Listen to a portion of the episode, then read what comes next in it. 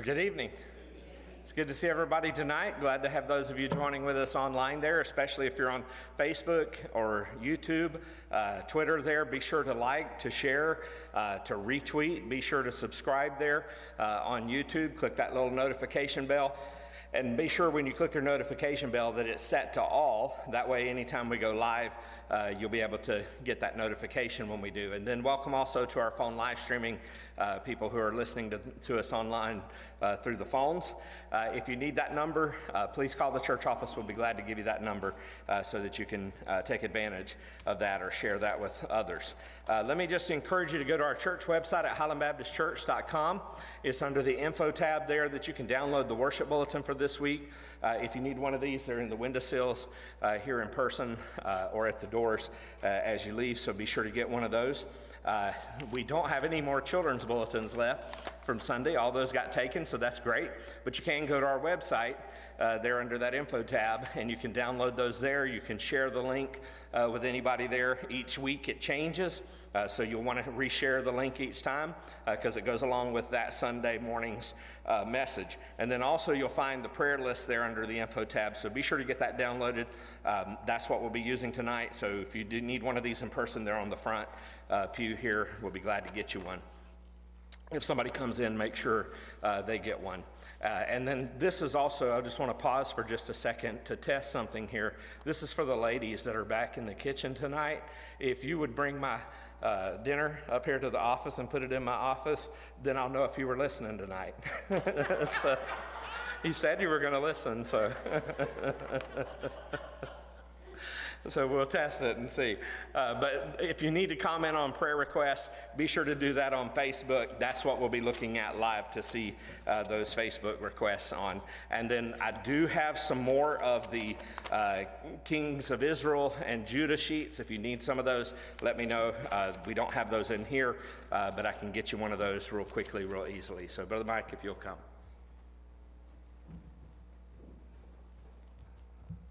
That's pretty good.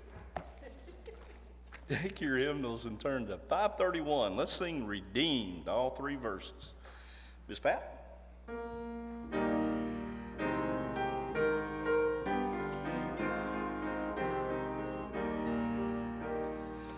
Redeemed, how I love to proclaim it. Redeemed by the blood of the Lamb. Redeemed through his infinite mercy, his child, and forever I am. Redeemed, redeemed, redeemed by the blood of the Lamb. Redeemed, how I love to proclaim it, his child, and forever I am. Redeemed and so happy in Jesus, no language my rapture can tell. I know that the light of his presence with me doth continually dwell. Redeemed, redeemed, redeemed by the blood of the Lamb.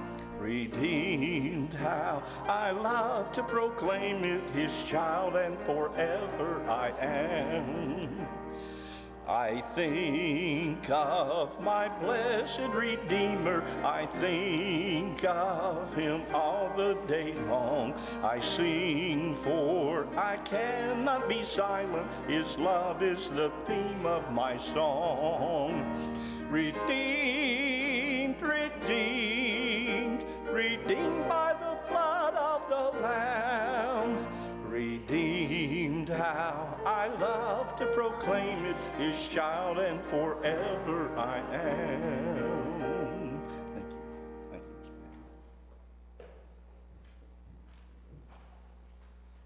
you. So let me take a moment here to get switched over to Facebook.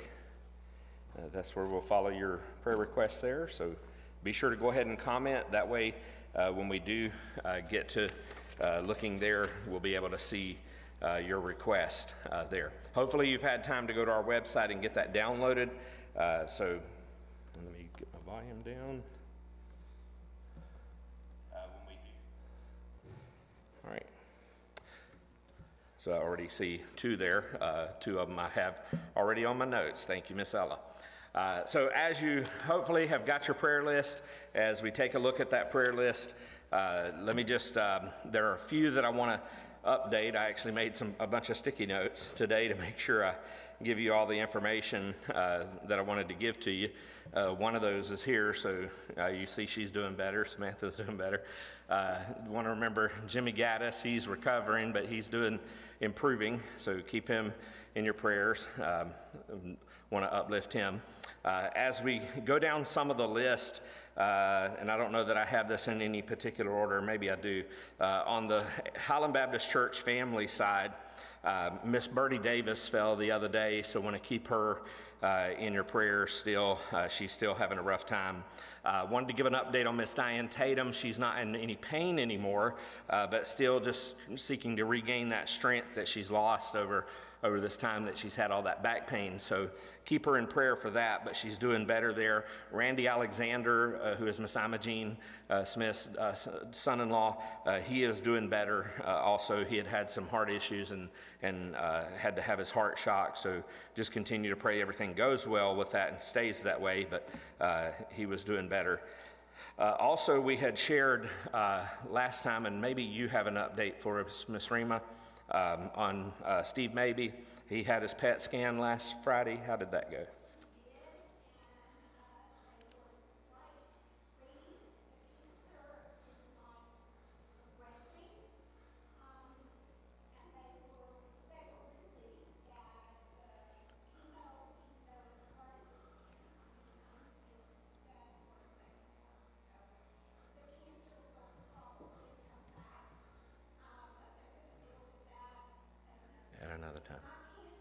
Right. Okay.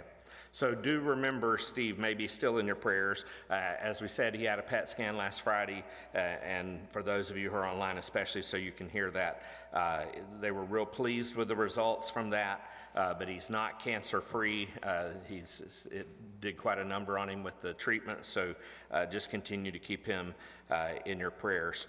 Katie Pugh, and this is one that Miss Ella had shared uh, online here also. Uh, she is going to be having a biopsy in the chest uh, real soon, so uh, keep her in your prayers. If there's any other update there, Marcella, if you'd let us know that. But we want to continue to remember Katie Pugh in our prayers, as well as uh, Matthew Ratcliffe. Um, uh, he is slowly improving, and we praise the Lord for that, but he still has a long ways to go. Uh, and then also, when you move over to the, well, let me get one other that's over here on this side. Uh, that's Miss Wanda Nichols. Uh, she's listed there at Life Care. She's actually been in Vanderbilt uh, the last few days. And uh, Todd called me today to tell me that they're bringing her home Friday uh, and bring her with hospice. And so just want to remember Todd Nichols and his family in prayer with his mother, Wanda, there. And then also uh, on the friends and family side there, uh, to give a few updates, uh, Jason Ramsey, uh, who was the pastor at Center Grove, uh, he, had been in the hospital for quite some time, then was uh, moved to a, a, facility close down to Huntsville for rehab. he is at home now and continuing to improve, so we praise the Lord for that. just continue to pray as he seeks to get his strength back also.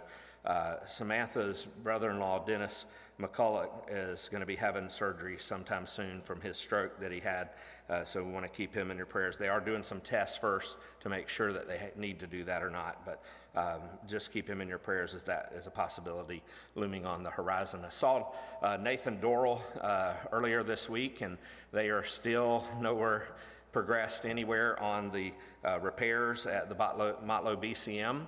Uh, they're having a difficult time there. Part of it's insurance, and then part of it's the workers. Uh, everybody's so overloaded with work and stuff, and being able to get them uh, to come out. And so they're looking at at least a couple of more weeks before someone's able to come out and to begin to begin starting the work uh, that needs to be done uh, there at the Motlow BCM.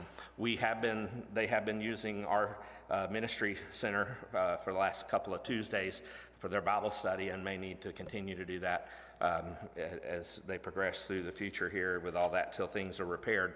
Uh, but they're doing that on Tuesday evening. So if you see individuals over there, that's what's going uh, on over there. And then also, we found out that uh, George Duncan had had to go to the hospital last week, had another stent put in. And so uh, he, it was an outpatient thing, which was amazing that they can do that stuff outpatient now, but uh, they did. He said he's feeling great, uh, but he's back at home. So, but do just take that note and be in prayer for him. Um, uh, someone had shared with me also that had visited Miss Beverly Daniels that uh, she seems to be doing fairly well from uh, all the things that she has gone through too. But uh, there too with the cancer, just keep her uh, in your prayers. Miss Brenda Gilbert has been coming, but she's in a lot of pain also with her back and legs. So just keep her in your prayer uh, prayers for that. Uh, David Hess, as we've shared before, his treatments uh, have been harder this time on him uh, than before, and so want to keep in your, him in your prayers still. Uh, Tommy Griffin's mom, and this is not on our prayer list, but he shared this with us uh, Sunday, and we could share also that she is in a facility down in Brook, at Brookdale, down near Huntsville, not the Brookdale here. And so, want to keep her in your prayers a lot of things there back and forth with dementia, and so uh, just a horrible disease there. So keep them in your prayers. Uh, we have on our prayer list there also on the friends and family side Rhonda Morris. Uh, she is cancer free, but she is still struggling to regain her strength from all the chemo treatments that she went through uh, also. And so uh, she also has the colostomy bag that she'll probably have to wear uh, the rest of her life. So keep that in your prayers. Also, back later this year in August, we'll be doing another uh, craft fair fundraiser thing uh, for her over at the ministry center. Uh, you'll notice on the prayer list I have uh, my neighbor Kenny uh, Boucher. Uh, he's going to be having surgery soon to put some uh, probe things, uh, kind of sort of what Andrew Newton had to have uh, with his. He has Parkinson's, and they can use that same kind of technology for individuals with Parkinson's. And so he's going to be having that uh, soon, so keep him in your prayers. My cousin Cindy Cruz uh, is doing better, and so we praise the Lord for that. Uh, still um, had, had cancer there, but just keep her in your prayers. And then David Wall, uh, just to give you the update there, uh, he is in the in house therapy down at the hospital in Winchester, and last week had a urinary infection, so they had to take, he was right there at the hospital, so they had to take him over and give him a high powered antibiotics to get that knocked down, and he seems to be doing well from that. And so those are some of the updates that I have. Is there any others that maybe you have or?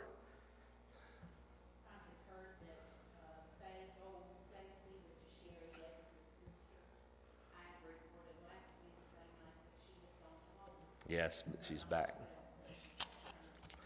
Yes. I believe that's correct. Yeah.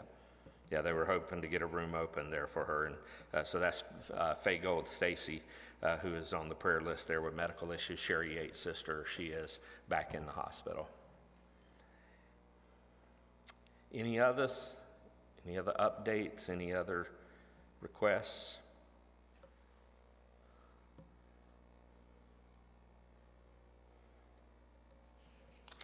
Okay.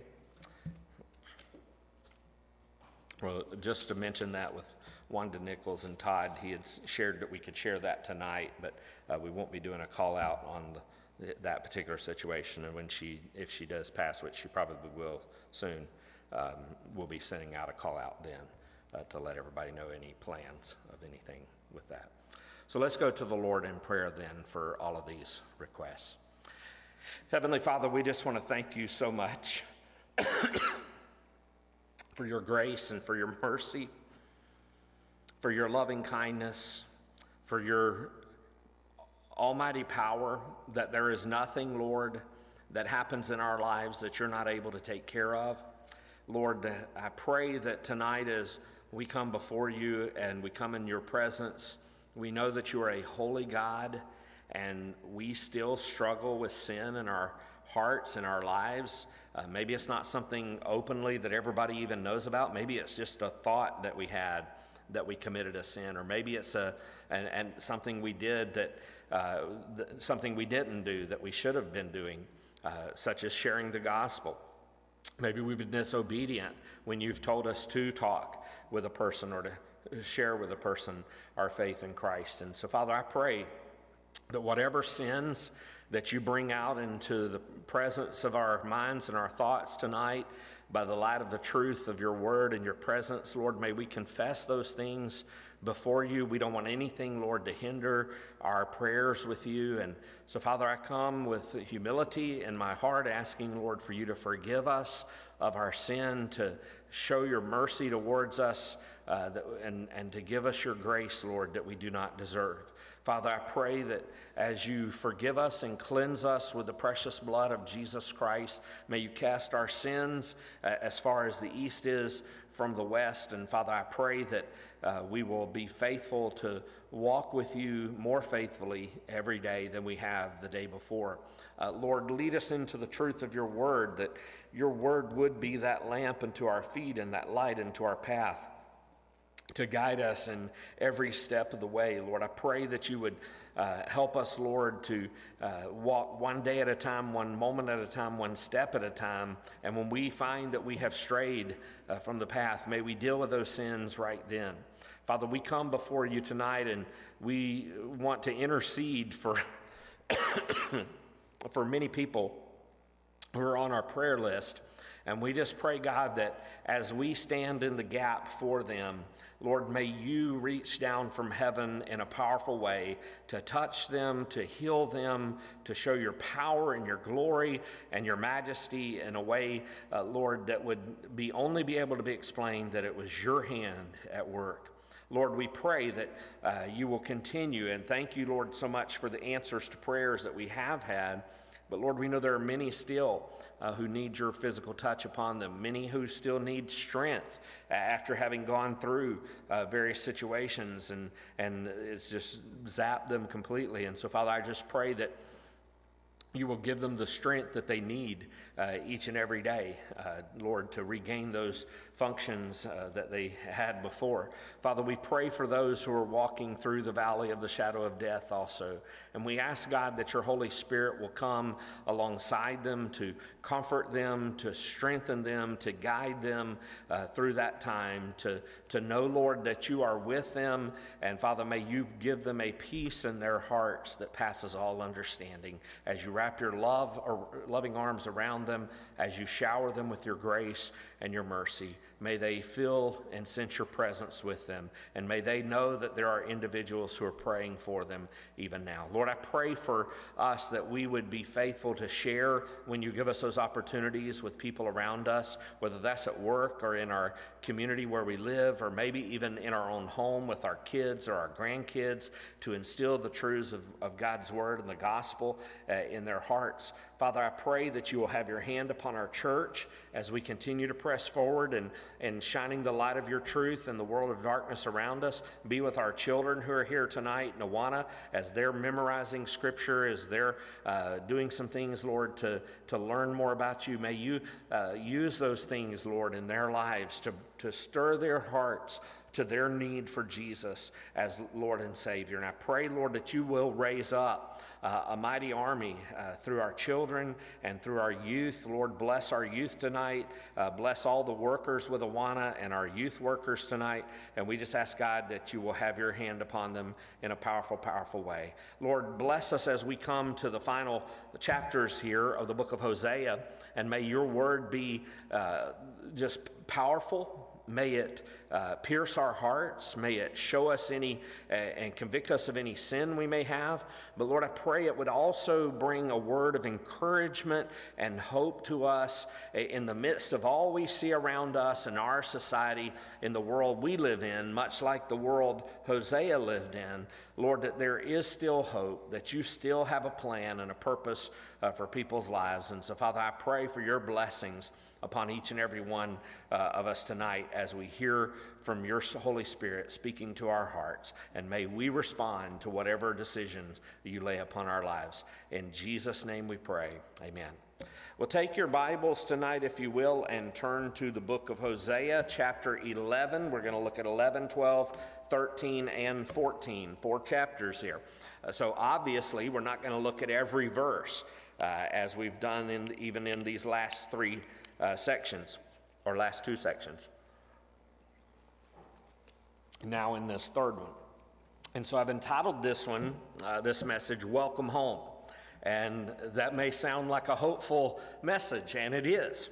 Uh, so, as you've uh, looked here, the great part of these verses is that Hosea's prophecy doesn't end on a gloomy note. Uh, he's spoken rather frankly uh, about Israel's pollution of their, their sinfulness. He's talked about the punishment for their sin. But in these closing chapters, he's going to end on a positive uh, message about Israel's pardon. And so the fact that God pardons them uh, in their sin is what he's going to be talking about. So what we what we have to be constantly aware of as you study the book of Hosea is that Hosea, as we've said before, just a refresher and a reminder, he's writing all of this out of the background of his own marital tragedy. Uh, so you'll remember he married Gomer. Uh, she turned out to be a prostitute. She left home, uh, went back into the far country. They had had some kids. Uh, he was sure two of those weren't his and was questioning even the third one. Uh, she kind of went to, back to the far country, so to speak, if you will, back to the life that she lived before. She wound up on the slave market. Hosea went there and purchased her for half price. He redeemed her, he restored her, and he brought her back. Well, the final chapter in the story of Hosea, as we said, is not a gloomy chapter, it's a happy chapter. Uh, it's the story of how Hosea brings his wife back and she returns to him and she learns what it meant to be the kind of wife that she should have been to start with. And so God's final note uh, in all of Scripture is always glory. Uh, God's last note isn't a gloomy note, it's always a glory note. And so God says to the children of Israel, there's a future glory out there for you. Yeah, it looks bad right now. Yes, things are difficult right now, but there is glory and hope out there for the future. And we read about it in these chapters. And so applying it to us as children of God in the 21st century, God has a future glory for us uh, awaiting for us also. And so, even though we may fail the Lord, and, and even though we may not deserve all the blessings uh, of the Lord, and even though we may sometimes wander away from the Lord uh, and, and have to be chastised and have to be dealt with uh, because of it, God says when the final chapter of the Christian experience is written, it's all going to be glory. Isn't that a wonderful truth to remember for us? So when you read through the last chapters here, you're going to find an unusual method. The Lord's going to speak, and, and he speaks of his love, and then Hosea is going to come right back and remind the Lord of the sins of the people and how unworthy they are, and how they need to be, uh, how, they, how they tend to be so backslidden. And yet the Lord will come right back in the conversation in these last chapters here uh, to, to, uh, to, to reassert his love uh, for them. The more you know about the Bible and the more you study it, the more you understand God's love uh, for us, uh, that it's a love that will not let us go.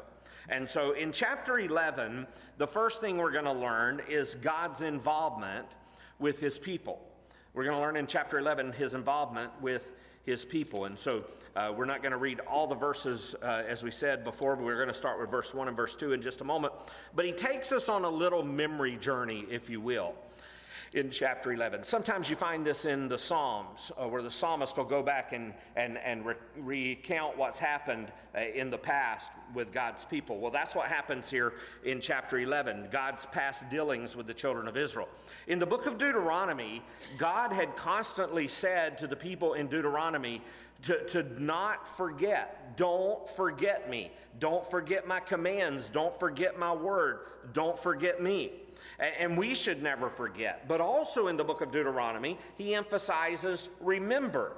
So, not just don't forget, but remember. Remember what God has done for us. So, there are times I, I, would encourage you, if you don't journal any, I would encourage you to at least journal some uh, to, to write down things, significant things that happen in your life. Because those things that you write down, you can always go back to when you're going through a difficult time and you're wondering where God is and why isn't God working? Is he gonna, is he still faithful? Is all hope lost? You can go back to those accounts and see God was faithful here and God was faithful there. And I was going through a difficult time there and he helped me through that. And he's gonna help me through this now. And you can stand on, on the past experiences experiences there and the promises of God's word. So remember, remember what God has done for us. So he takes us on this little journey and he shows us God's involvement with his people in the past. So look at verse 1 and verse 2.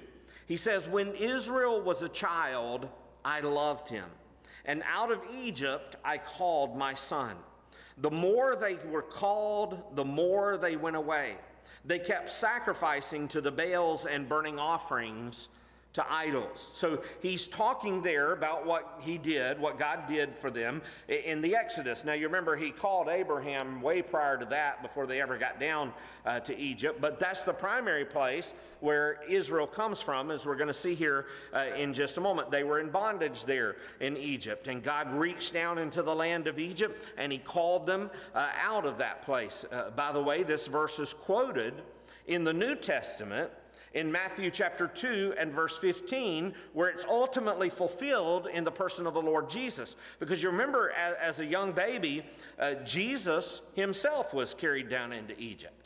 And then out of Egypt, God called his own son the Lord Jesus. So his point is, is that God, uh, dealt, God dealt with the children of Israel like a father would deal with a child. So go down to verse 3. Verse 3 says, Yet it was I who taught Ephraim to walk. I took them up by their arms, but they did not know that I healed them. So here's the picture of a father, of a parent, uh, teaching a child how to walk.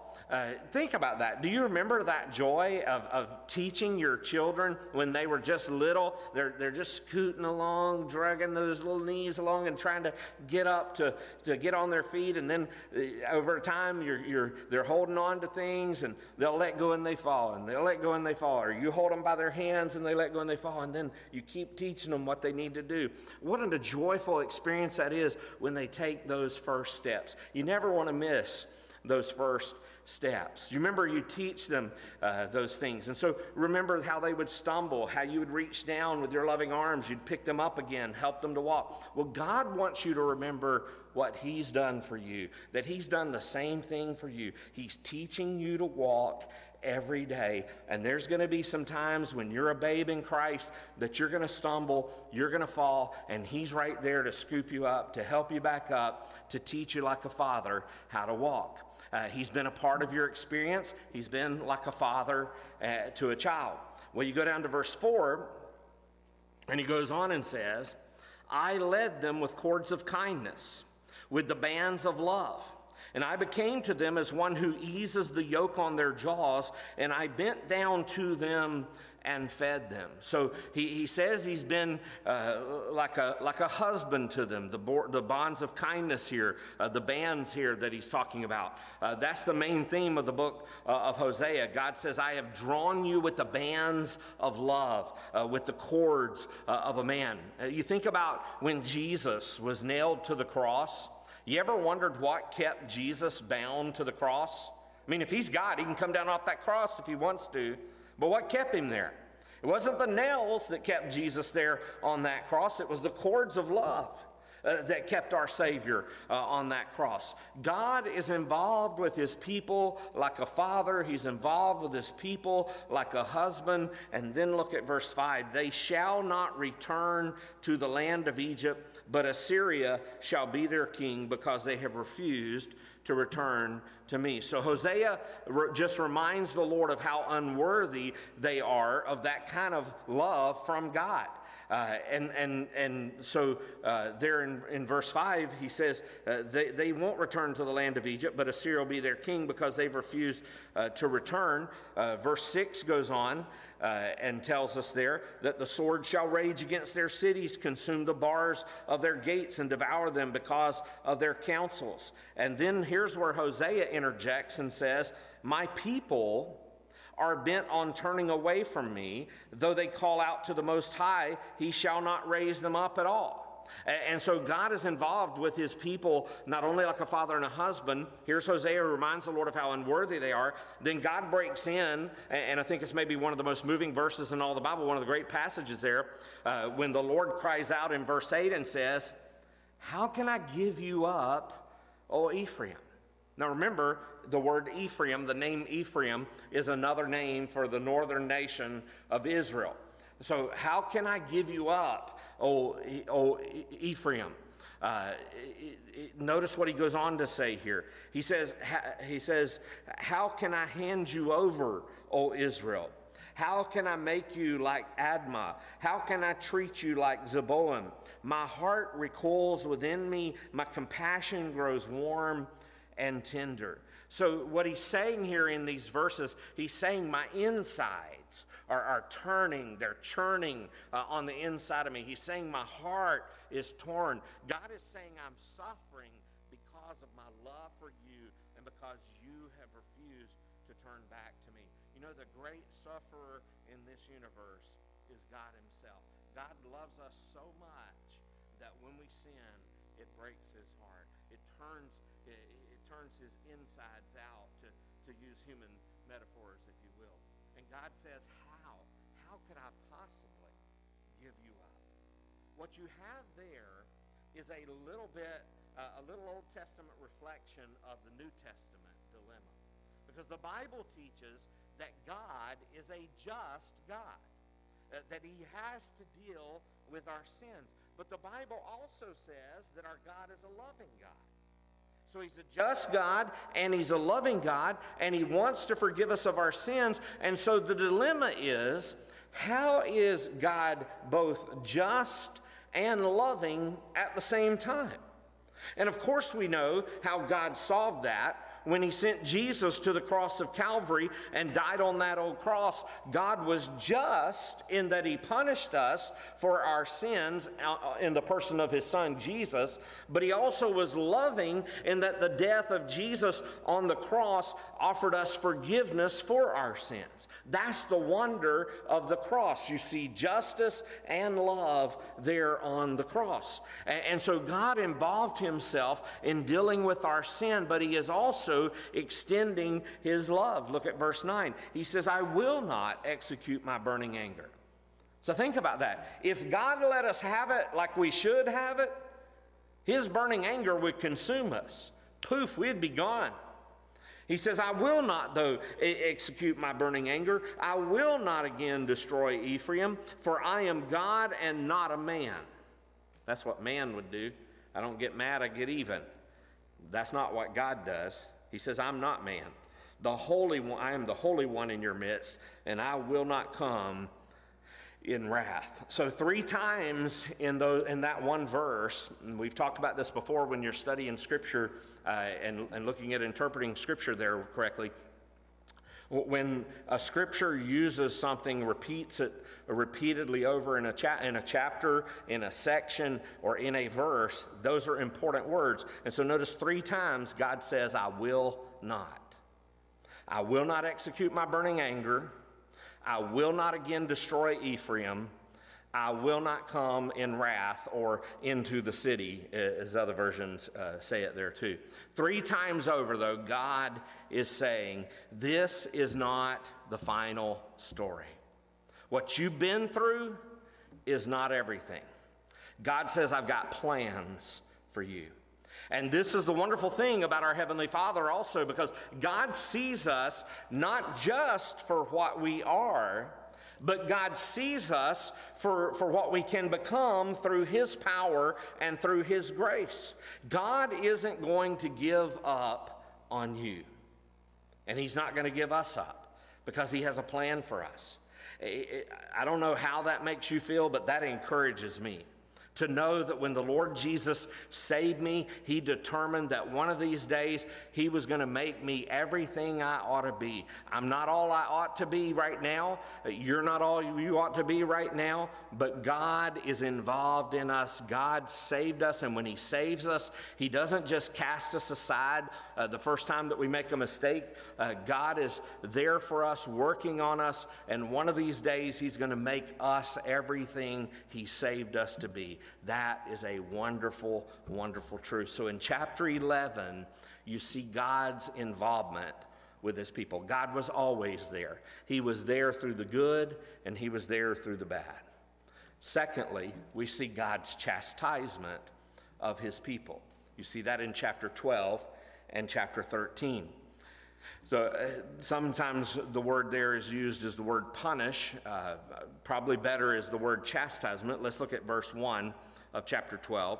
Ephraim feeds on the wind and pursues the east wind all day long. They multiply falsehood and violence, and they make a covenant with Assyria, and oil is carried to Egypt. Uh, verse 2 says, The Lord has an indictment against Judah and will punish Jacob according to his ways. He will repay him according to his deeds. Now, he's talking here uh, about God's chastisement of his people. And there is a difference between punishment and chastisement. Punishment is an expression of, of law. Uh, you've disobeyed the law. Chastisement is an expression of love. Punishment is a judge inflicting justice. Chastisement is a father developing character. And so you remember, think about when you were a kid and your parents were getting ready to chastise you or to discipline you. Uh, they would say, son or daughter, they would say, I want you to know this is what? is going to hurt me more than it's going to hurt you. Did you ever believe that? no, none of us did. we probably thought they're not telling the truth because it, if it hurts them more than it hurts me, it's got to be killing them because it's killing me. so, chastisement is God's developing character within us. Hebrews chapter 12 and verse 6 says this For the Lord disciplines the one he loves and chastises every son whom he receives.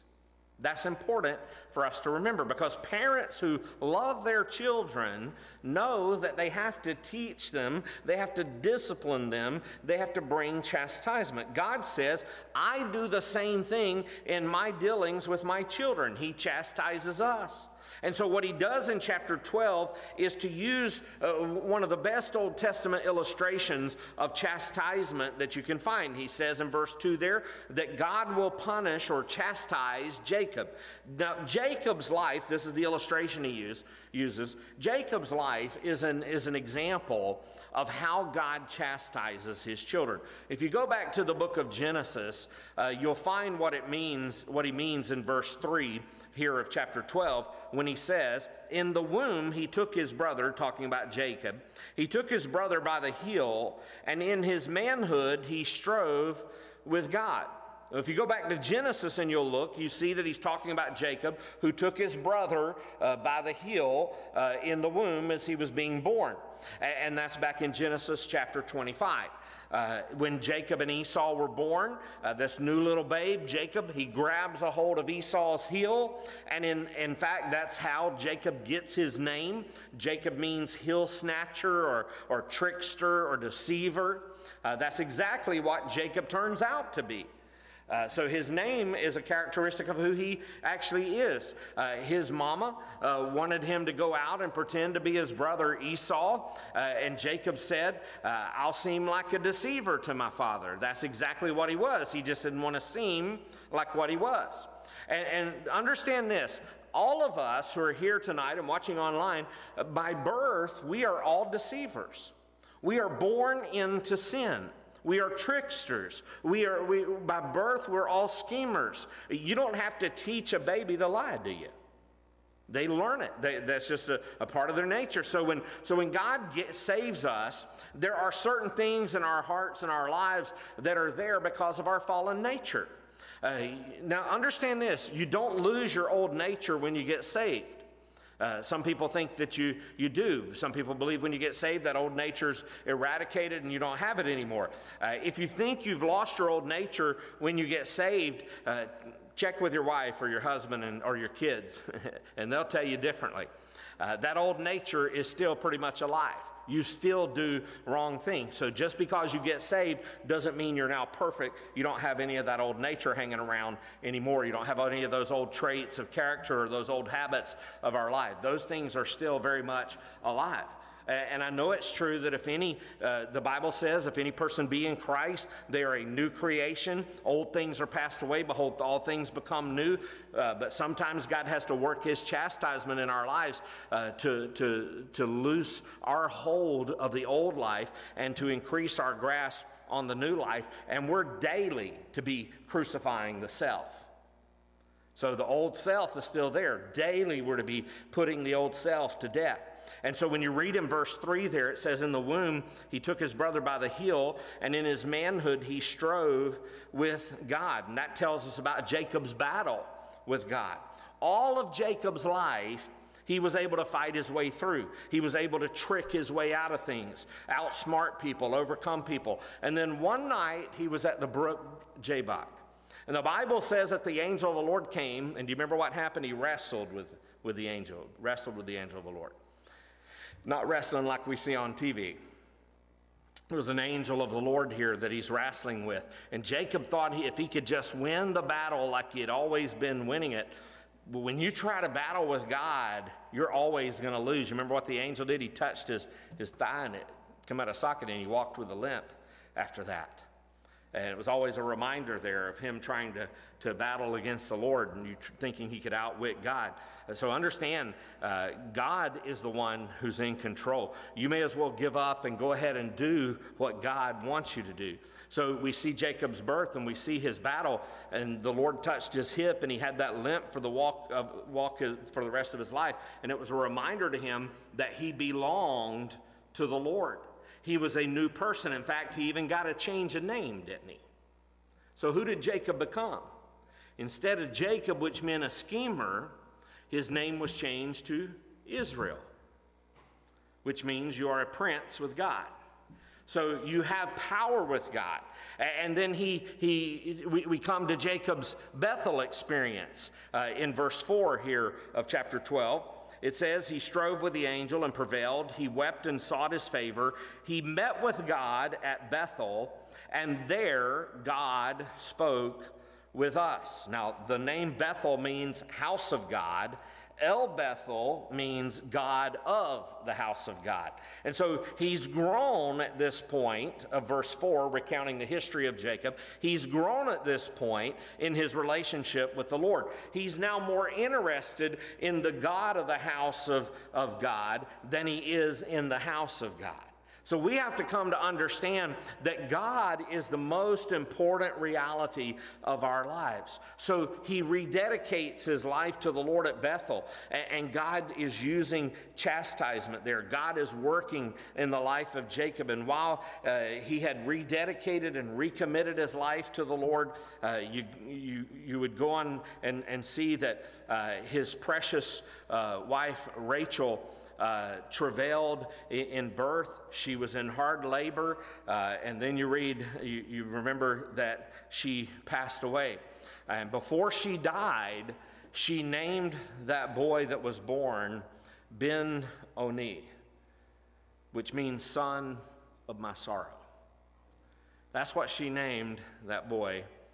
Jacob said, No, we're not going to name him Ben Oni, son of my sorrow. We're going to name him Benjamin, which means son of my right hand. This is how God works in chastisement. God teaches us the importance of the death of Jesus Christ and the importance of the resurrection of Jesus Christ.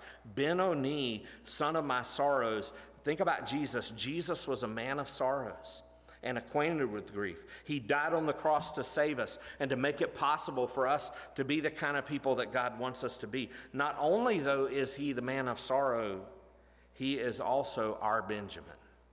He is the Son on the right hand, the right hand of the Father, which reminds us of the resurrection that Jesus Christ is alive. He is the living Christ and is able to work in our life and to make us what we ought to be God's chastisement of his people. Then turn over to chapter 13 of Hosea and down to verse 14. Hosea 13 and verse 14 says, I shall ransom them from the power of Sheol. I shall redeem them from death O death, where are your plagues? O Sheol, where is your sting? Compassion is hidden from my eyes. Now, you cannot just pass over this verse because this is such an important verse. It's a, it's a wonderful prophecy in the Old Testament. Keeping in mind that this verse was given hundreds of years before the New Testament time. Paraphrased, he's saying, Who's afraid of you, death? Who cares about your taunting?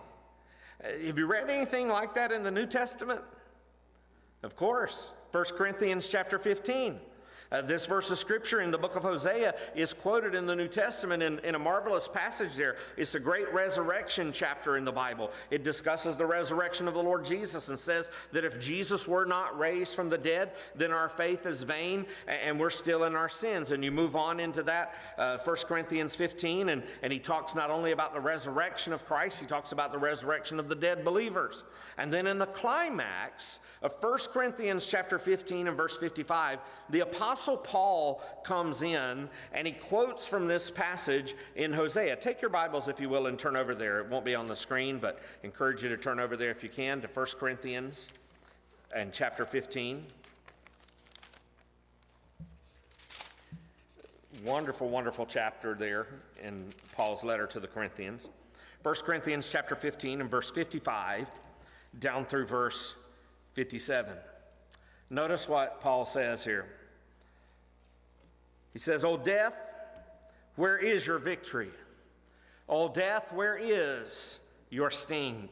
The sting of death is sin, and the power of sin is the law. But thanks be to God who gives us the victory through our Lord Jesus Christ. That's an amazing passage of Scripture.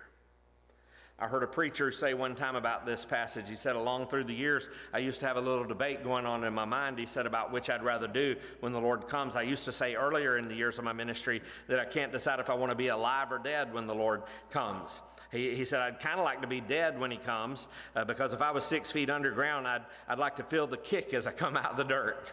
he said, But I must tell you that the older I'm getting, the more appealing the rapture instead of death is getting to me. I, I've got good news for you. If you are a born again child of God, it really doesn't matter which one it is. Because this verse of scripture in 1 Corinthians chapter 15 says, and what he says here in Hosea is, O death, where is your sting? If you are if you are alive when Jesus comes, you won't die. You're going to go up singing, "Oh death, where is your sting? You didn't get me, death." But if you're dead when Jesus comes, you're going to come out of that grave and you're going to say, Oh, grave, where is your victory? Grave, you didn't win a victory over me. Now, I don't know which one it is for you, uh, but we need to learn both parts. Because either way, we're going up and we're going to have a song to sing. And so God's chastisement of his people is what we see. Go back to Hosea and look at chapter 14 here as he comes to this magnificent conclusion of this prophecy from the heart uh, of this man Hosea. This man whose heart has been broken by Gomer and now his heart has been revived. His heart has been stirred. His heart has been blessed as Gomer has been returned into his home again. And we see God's commitment to his people in chapter 14. God makes the commitment there in verse 1. He says, Return, O Israel, to the Lord your God, for you have stumbled because of your iniquity. And then he says, Take with you words, in verse 2. Return to the Lord, say to him, Take away all iniquity, accept what is good, and we will pay with bulls the vows of our lips. And so God pleads there and says in verse 2 take what is good or, or receive us graciously. Hosea is repeating the plea of God. God is saying, uh, I want to come back, I want you to come back to me. Now, maybe we are here tonight, and uh, or maybe you know somebody uh, who's wandered away from the Lord, and the Lord is saying to them or saying to you, Return, come back to me. Notice what he says, though, in verse 2. He says, Prepare your confession and come back to God in verse 2. He says, Take with you words and return to the Lord. So if you need to come back to the Lord, uh, what are you going to say to him when you get back? If you're going to if you're going to return to the Lord, what are you going to tell the Lord? You don't just say, I'm gonna plan to, I don't plan to tell him anything. I'm just going to come back. It doesn't work that way. Uh, you, you think for a moment when Gomer came back to, to Hosea's house that, that it, it dawned on her that she, uh, it, it, when, when it dawned on her that she had been redeemed and, uh, and that she had been restored as his wife, that she just comes in the house, goes back in the bedroom, and, and starts putting her makeup on and doesn't say anything to Hosea? No, she's coming with words to Hosea.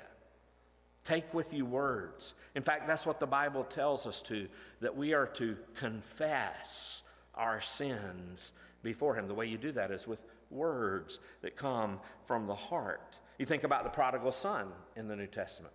When he was there in the pig pen and he got tired of, uh, tired of being in the pig pen, he, he said, I'm going to rise and go to my father and, when it, the prodigal son, he didn't come back to the father's house and, and look at the father and say nothing, go to his room and shut the door. Uh, he, he says, I'm going to go back to my father and say, Father, I'm not worthy to be your son. Would you just hire me as one of your servants? He had already determined what he was going to say. In fact, when the prodigal son made his way back to the father's house and the father ran out to greet him, he had that speech already made up there come back with words. What do you need to tell the Lord? Do you need to tell the Lord, Lord, I've disappointed you? Or, Lord, I've broken your heart. I've broken your commands. I've broken your word. Lord, I'm, I'm so ashamed of what I've done. Get you some words together and tell God what you need to tell him. He already knows it. You need to come to the place of acknowledging it yourself and say to the Lord, I want you to take away my sin, cleanse me of my sins, and receive me graciously. Lord, I need your grace. God's plea is return and bring words. But then notice God's promise. It's a beautiful poetic passage here in Hosea in verse 5 down through verse 7, where he says, I will be like the dew to Israel. He shall blossom like the lily. He shall take root like the trees of Lebanon. His shoots shall spread out. His beauty shall be like the olive, and his fragrance like Lebanon.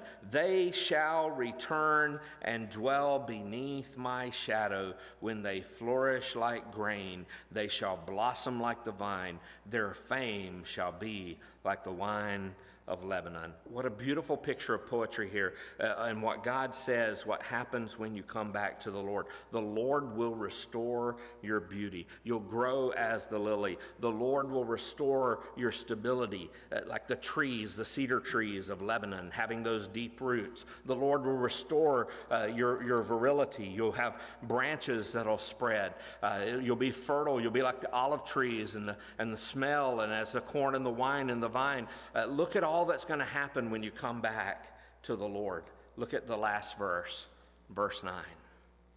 Verse 9 says, Whoever is wise, let him understand these things. Whoever is discerning, let him know them.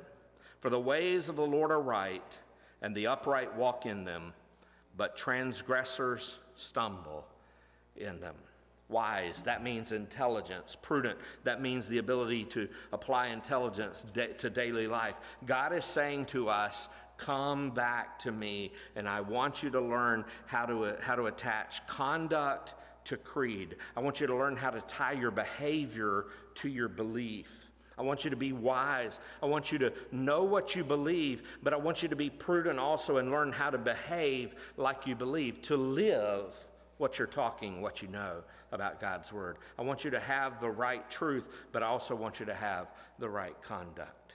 And so God's paths will get you where you want to go. That's what he talks about there in verse 9. For the ways of the Lord are right. And then he finishes there at the end of that verse uh, saying that he's saying that right living people walk in God's ways easily, but wrong living people are always tripping and always stumbling. So he's given us in the book of Hosea the example of Hosea's marriage And then he's gone on to explain how the sin of their lives, the punishment that would come from that, but now the promise of restoration that would happen. And so he's given us two paths in life. He's given you two roads to travel. You can travel the road of, of right living, or you can travel the road of wrong living. And God says, I have set before you two roads. Choose. Choose the right road and live with me. Don't choose the bad road and walk away from me.